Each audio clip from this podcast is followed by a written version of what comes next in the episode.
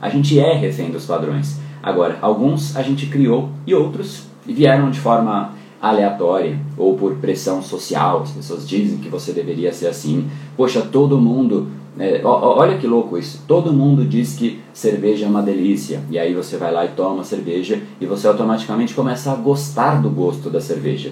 E aí agora talvez você fale, não André, agora você pegou pesado, vai falar mal da minha cervejinha? Não vou falar mal de nada. Mas o fato, e é inegável isso, é que o gosto natural da cerveja não combina com o paladar humano. A primeira vez que você colocou uma cerveja na sua boca, você não gostou invariável. Você não gostou, você achou aquele esquisito, amargo. É um gosto que não combina com o nosso paladar. Mas aí você olhava para o lado e talvez o seu pai, talvez seus amigos falaram: Nossa, que delícia! Melhor momento do dia. Você mudou até o seu paladar para corresponder ao padrão da sociedade.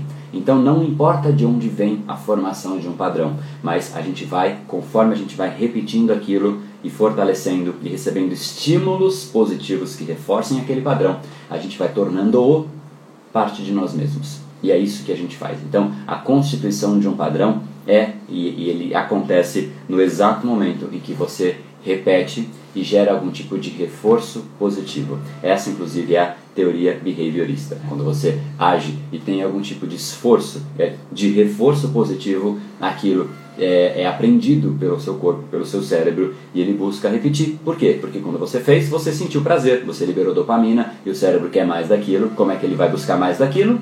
É só fazer de novo.